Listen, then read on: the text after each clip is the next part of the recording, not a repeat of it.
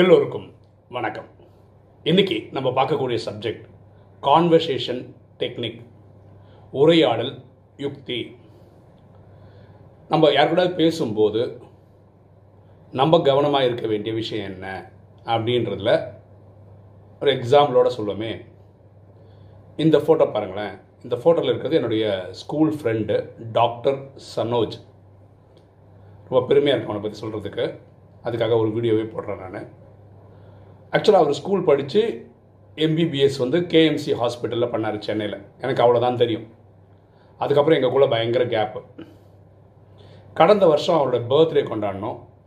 அதுக்கு ஒரு ரெண்டு வாரம் முன்னாடி அவர்கிட்ட பேசுறதுக்கான வாய்ப்பு கிடைச்சது. கிட்டத்தட்ட ஒரு ஒரு மணி நேரம் நான் அவங்ககிட்ட பேசணும் அப்போ நிறைய விஷயம் தெரிஞ்சுக்கிட்டேன் அவனை பற்றி கேஎம்சி படித்தது தானே தெரியும் எம்பிபிஎஸ் படித்தது தான் தெரியும். அதுக்கப்புறம் அவன் வந்து எம்டி படித்தான் அதுக்கப்புறம் நிறைய ஸ்பெஷலைசேஷன் கோர்ஸ் படித்தான் அதுக்கப்புறம் பிஹெச்டி முடிச்சிட்டான். டாக்டரேட் முடிச்சு அப்புறம் ஒரு பிஹெச்டியும் முடிச்சிட்டான். இன்றைக்கி வந்து அவன் வந்து ஒரு டாப் கனடாவில் வந்து ஒரு பத்து சர்ஜனில் ஹார்ட் சர்ஜனில் ஸ்பெஷலிஸ்ட் அவர். அதாவது ஹார்ட்லேயே நிறைய பிரிவு இருக்குது அவரோட பிரிவில் டாப் டென் சர்ஜனாக இருக்கார். நிறைய பசங்களுக்கு கிளாஸ் எடுக்கிறாரு. அங்கெல்லாம் எப்படின்னா ஒரு புக்கு மெடிக்கல் புக்கு வருதுன்னு வச்சுக்கோங்களேன். அது தொகுத்து வழங்குறவர் தான் அந்த வேலையை பண்ணுவார். இவர் வந்து அதில் ஒரு சாப்டர் எழுதுவார். அந்த மாதிரி நிறைய டாக்டர்ஸ் எழுதுவாங்க. இந்த மாதிரி நாலு புக்கில் இவருடைய இவர் ஒரு ஒரு சாப்டர் எழுதியிருக்கிறாரு. இன்டர்நேஷ்னல் ஜேர்னல்ஸ் வந்து கிட்டத்தட்ட ஐம்பதுக்கு மேலே ப்ரெசென்ட் பண்ணியிருக்கிறார். அப்புறம் அவங்ககிட்ட நான் பேச்சு கொடுக்கும்போது சுவாரஸ்யமான சில கேள்விகள் நான் கேட்டேன். அந்த கேள்விகள் என்ன அப்படின்னு சொல்கிறேன் அவர் வந்து கிட்டத்தட்ட இருபது இருபத்தஞ்சி வருஷமாக வந்து ஹார்ட் சர்ஜனாக இருக்கார். அந்த கீ ஹோல் சர்ஜரின்னு சொல்கிறோம்ல ஓட்டை போட்டு அது பண்ணுறது அப்புறம் ஓப்பன் ஹார்ட் சர்ஜரி இதெல்லாம் சேர்த்து ரெண்டாயிரம் மூவாயிரம் ஆப்ரேஷன்ஸ் பண்ணியிருப்பார். நான் கேட்ட கேள்வி என்னென்ன? இவ்வளோ ஆப்ரேஷன் பண்ணிட்டேன்ல. அப்போ வந்து நீ இலகுன மனசோட தான் இருக்கியா? இல்லாட்டி இந்த ஒரு கசாப்பு கடையில் ஆடு விட்டுவாங்க தெரியுமா? அவங்க மனநிலை வந்துடுச்சா ஒரு மாதிரி ரஃப் அண்ட் டஃப் ஆகிட்டியா இப்படின்னு ஒரு கேள்வி கேட்டேன். அதுக்கு அவர் சொன்ன பதில் என்னென்னா என்னுடைய பேஷண்ட்ஸ்க்கு வந்து வலின்ற ஒன்று வரக்கூடாது. அது ரொம்ப கிளியராக இருந்தேன். ஆப்ரேஷன் தியேட்டருக்கு வந்தாவே அந்த இன்ஜெக்ஷன்லாம் போடுவாங்க இல்லையா? அதெல்லாம் போட்டு அது மாதிரி ஆப்ரேஷன்லாம் முடிஞ்சு திருப்பி அவங்க அவங்க வார்டுக்கெல்லாம் கொண்டு போய் அது வரைக்கும் பெயின் வரக்கூடாது. என் பேஷண்ட் இது வரைக்கும் வந்து எனக்கு ஆப்ரேஷன் பண்ணும்போது வெளியே இருந்தது அப்படின்னு யாரும் சொன்னது கிடையாது. நான் அந்த அளவுக்கு அக்கறை எடுத்துக்கிறேன். இப்போ நீ முடிவு பண்ணிக்கோ நான் வந்து மனசாட்சி இருக்கிறவனா இல்லையா அப்படின்னு அவன் சொன்னான்.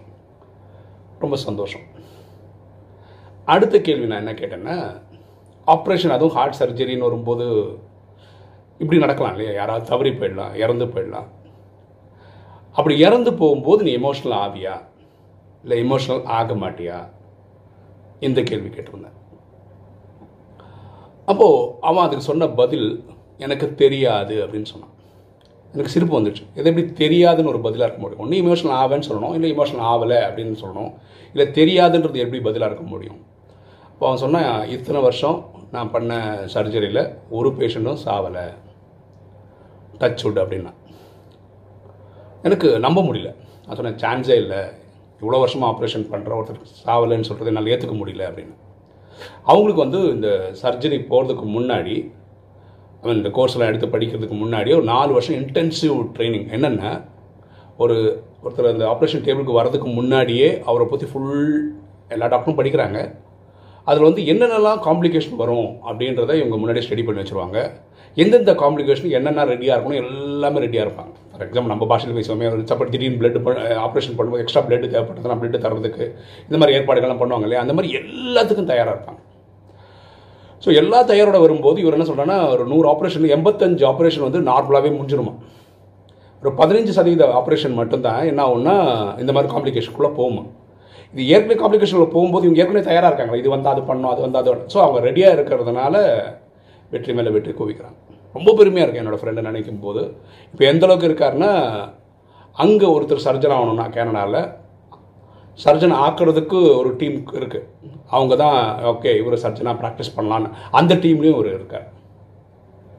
ரொம்ப பெருமையாக இருக்குது என் நண்பரை பற்றி நினைக்கும் போது வேற ஒரு பெரிய பியூட்டி என்னென்னா இப்போ எனக்கு இப்போ கிடையாது கொஞ்ச நாள் எங்கள் அம்மாவுக்கு கோவிடெல்லாம் வந்து அம்மா அப்பாக்கெல்லாம் வந்த போது நம்ம டக்குன்னு பயம் வந்துடுது. என்னடா இப்படி நடக்குது? இதுக்கு என்ன அர்த்தம் தெரியாத போது அவனுக்கு ஃபோன் பண்ணி சொன்னால் குழந்தைக்கு புரிகிற மாதிரி எக்ஸ்பிளைன் பண்ணுவான். இப்படி இப்படி வந்திருக்கு. இதனால் இது நடக்குது. இது இப்படி தான் இருக்கும். இதுக்கு இந்த டெஸ்ட் எடுத்து பார்ப்பாங்க. இது இப்படி வரும். இது இப்படி வரும். அவன் சொன்னது அப்படியே வந்து முன்னாடியே சொல்லிடுவான். நம்ம இங்கே பண்ணி பார்ப்போம். ரிசல்ட் அவன் சொன்ன மாதிரியே நடக்கும். ஸோ எக்ஸ்பிளைன் பண்ணுறது கூட குழந்தைக்கே புரிகிற மாதிரி அவன் எக்ஸ்பிளைன் பண்ணுறதுல அவன் ஒரு பெரிய கில்லாடியாக இருக்கான். ஓகே இன்றைக்கி டைட்டில் வரும். கான்வர்சேஷன் டெக்னிக் உரையாடல் யுக்தி. பாருங்களேன் இப்போ நாங்கள் ரெண்டு பேரும் பேசணும் இல்லையா? நம்ம யார் கூட பேசினாலும் சரி அவங்க அவங்கவுங்க துறையில் எக்ஸ்பர்ட்டாக இருப்பாங்க ஸ்பெஷலிஸ்ட்டாக இருப்பாங்க. கரெக்டாக இப்போ பாருங்க ஹார்ட் சர்ஜரி அப்படின்ற விஷயம் நான் தெரிஞ்சுக்கணும் கூகுள் பண்ணி படித்தேன் எவ்வளோ தான் படிக்கிறது?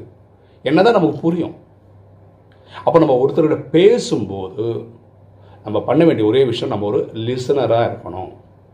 நம்ம ஒரு என்ன சொல்கிறது ரெஸ்பெக்டேட்டர் மாதிரி. அவங்கள பேச விட்டு நமக்கு நிறைய விஷயங்கள் இப்படி வாங்கிக்கணும் நிறைய விஷயம் நம்ம இப்படி வாங்கிக்கணும். நம்மளை பற்றி அவங்க கேட்கும்போது ஷார்ட் அண்ட் ஸ்வீட்டாக சொல்லி முடிச்சோணும் நம்ம புது கான்வர்சேஷன் இருக்கும்போது நான் எப்படி தெரியுமா நான் யார் தெரியுமா எனக்கு என்ன தெரியும் தெரியுமா அப்படின்னு தான் நிறைய பேசணும். அப்படி யாருக்கும் அது பிடிக்கிறது இல்லை. நம்ம வந்து நம்மளை பற்றியே போஸ்ட் பண்ணி பேசும்போது எவனுக்கும் பிடிக்கிறது இல்லை. அப்படி இருக்கும்போது நம்ம எப்படி இருக்கணும்னா இந்த மாதிரி ஒரு லிசனராக இருக்கும் ஒரு பார்வையாளர் அப்போ என்ன ஆகிடுனா நிறைய விஷயங்கள் அங்கேருந்து நமக்கு கொண்டு வர முடியும்.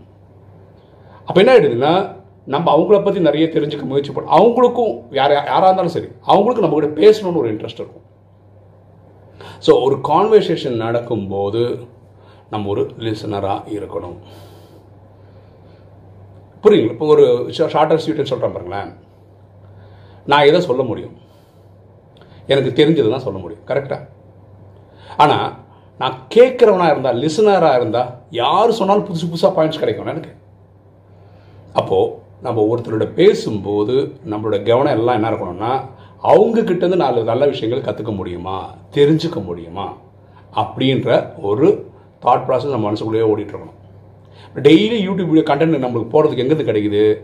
நம்ம எல்லார்கிட்ட பேசும்போதும் இந்த மாதிரி கற்றுக்கிற மாதிரி விஷயங்கள் நம்ம கிடைக்குமா அப்படின்னு பேசுகிறது நல்லது.